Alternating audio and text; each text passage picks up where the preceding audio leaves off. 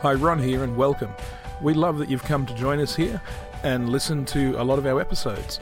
Please help us continue with this by supporting us through either joining the Barak Center at thebarakcenter.com or joining us at the Fringe Church at thefringechurch.com and sharing and donating through those sources.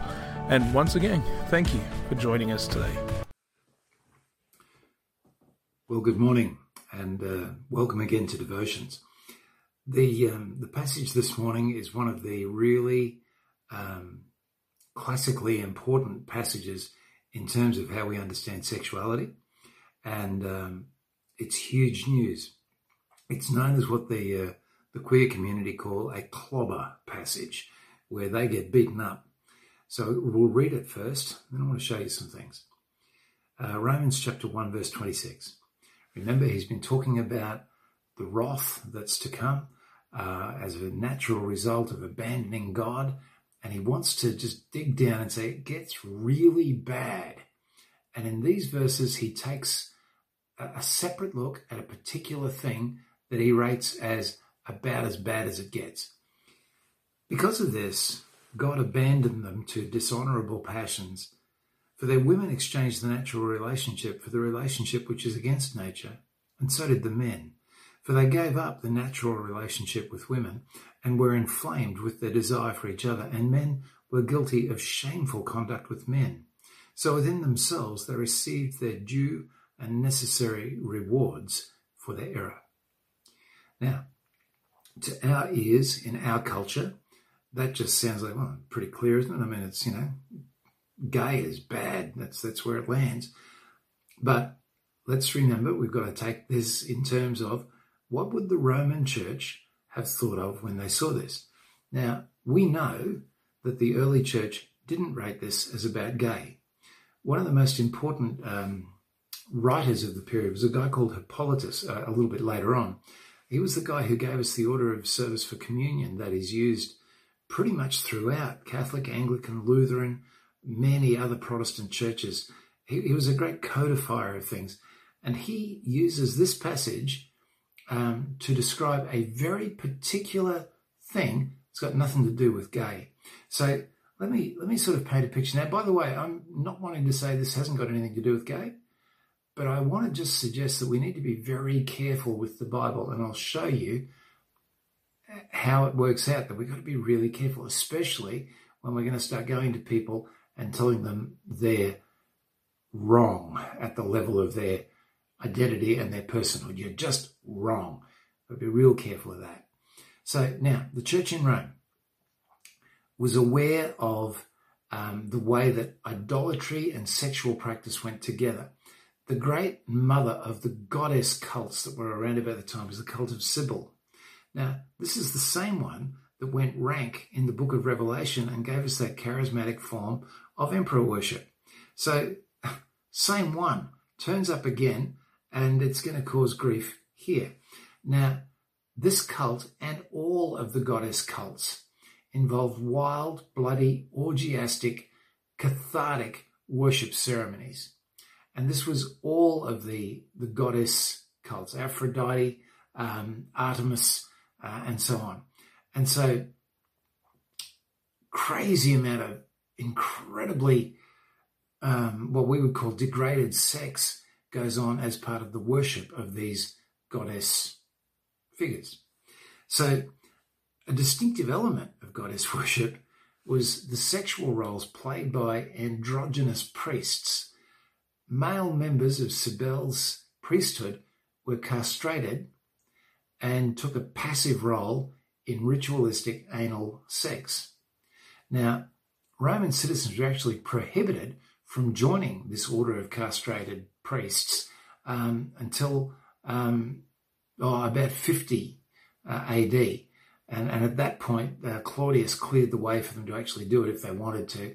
And increasingly, Rome got more and more involved with this cult until their Day of Blood became a recognized religious festival on the, the calendar of Rome. Now, the Day of Blood was an incredible day initiates of the order or of the orders of these castrated priests would make a public spectacle of castrating themselves in frenzied, orgiastic um, public displays. Lucian um, gives a really clear description of it. And um, these guys gave up their maleness um, to become these androgynous figures. Here's how it went. The Galli, the, these priest candidates, sing and celebrate their orgies, fall into frenzies, um, and, and such a frenzy, in fact, that some people who just came to watch get involved and join in what's about to follow, wake up the next morning realizing, oh, Lordy, what have I done? But the young man has resolved on this course of action, strips off his clothes. Um, this is Lucian's account. With a loud shout, bursts into the midst of the crowd, picks up a sword from a number of swords which have been kept ready for many years for this purpose. He takes it, castrates himself, and then runs wild through the city, bearing in his hands that which he has cut off. He casts it into any house at will, and from this house he receives women's clothing and ornaments. That's how they act during their ceremonies of castration. So now, like I said, Hippolytus writes about this cult and this practice and says this passage in Romans refers to that. So our overlay of our view of things, and, and there's a whole complex thing about how we view sexuality and how they viewed sexuality that plays into this. We haven't got time and I haven't got inclination to get into all of that. But Paul's words in Romans 126 conceivably label this self-emasculation as a vile affection or a degrading passion or however it gets translated that God has given these sick individuals over to. So early church commentary on this passage says this is about the goddess cults. That's what it's about. It's it's still about that idolatry that Paul is so concerned about. You know, they have exchanged um, the glory of God for an idolatrous view of themselves. They worship their own bodies, which is what's going on in a sense, and they bear in their bodies the results of their sins. They're castrated. Now, I don't want to, and I can't say that's what it is, you know, but boy, that's on the cards, especially with that reading from Hippolytus, who says, well, that is what it is. So, as far as Hippolytus was concerned, this had nothing to do with gay as we would understand it. This was all about um, these crazy bad, um, sex frenzied, body destroying, gender bending um, cults that, that were rampant through the empire. And as we've seen in Revelation, the emperors got more and more excited about as they got more and more useful to the emperor. Now, the other thing that um, Hippolytus um, talks about in, in, using this, there was a, a, tendency in Christian young men to castrate themselves on the basis of Jesus' words in Matthew 19. Uh, those who made themselves eunuchs for the sake of the kingdom of heaven. There were Christian young men who took that literally and castrated themselves. So in Hippolytus's day, um, he's looking at this and he is seeing this whole thing, this unnatural sexual situation and exchange as castration.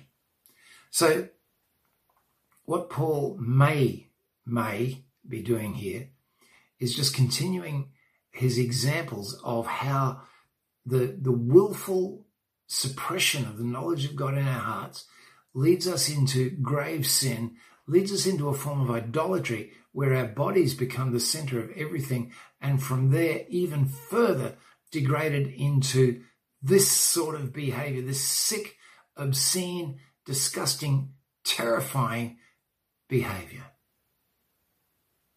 Now, I'm not enough of a scholar to um, to answer all the questions that get raised by that, but I'm enough of a pastor to say we better be very, very careful when we look at gay people and tell them they're flat out just wrong and a cosmic mistake, um, some sort of divine mess up. Um, that's that, in my view, is simply not on. there are only six references that we could possibly use towards homosexuality in the entire Bible. This is the one that strikes me as the most um, most powerful um, of them. And in this one, if we take if we simply take Hippolytus, it's got nothing to do with gay. So I, I and I look, I don't want to say anything about being pro or anti anything. I just want to say again, let's take the Bible really seriously and let it let it speak on its own terms. Let's look at what was going on and what did the people in Rome likely think. We know what they thought in the second century. They thought this was about these goddess cults. So let's um, yeah allow that to percolate, and it's it's all about how we read the Bible. It's about you know knowing more than we know by just reading the text. And right now, it's dead set about how we treat gay people, because atrocities are still being committed in the name of Christ and the church against people who just don't deserve it. So let's come to God. Let's pray. Father, if this is where Paul is going, it's really pointing so powerfully that the gospel is the power of God for salvation to everyone who has faith, to the Jew first, also to the Greek, even in this mess. So, Lord, whatever Paul is doing, he's certainly trying to find the most despicable and disgusting example he can to, to show his point and to illustrate it. And Father, in the middle of all this, he's saying people can be saved. Lord, for all of us, God, there are people we struggle with. We look at and we think that's despicable. There are people we look at and we want to judge. There are people we look at and think you've messed up so badly, there is no way back for you. And the gospel keeps saying that cannot be true. The gospel keeps holding hope and a future. So, God, it's not just about gays, because for many of us that's not an issue at all. But there are other people who we look at and think, no, too far. That's the despicable thing. Father, can we please be helped to get over ourselves? Can we please have that spirit of hope that says everyone can be saved? Everyone can know they're saved. Everyone can be saved to the uttermost. Lord, we stand very humbly before these passages. They sound like they say one thing in our culture. Perhaps they said something else. We just want to come and today pray for all of those people who are gay, who are dealing with the fact that they have heard the voice of Jesus say, Come to me. Many of them who deal with the fact that they are considered wrong. Lord, we don't even know how to minister into that whole darkness that goes on with that. But we pray, Lord, that you will.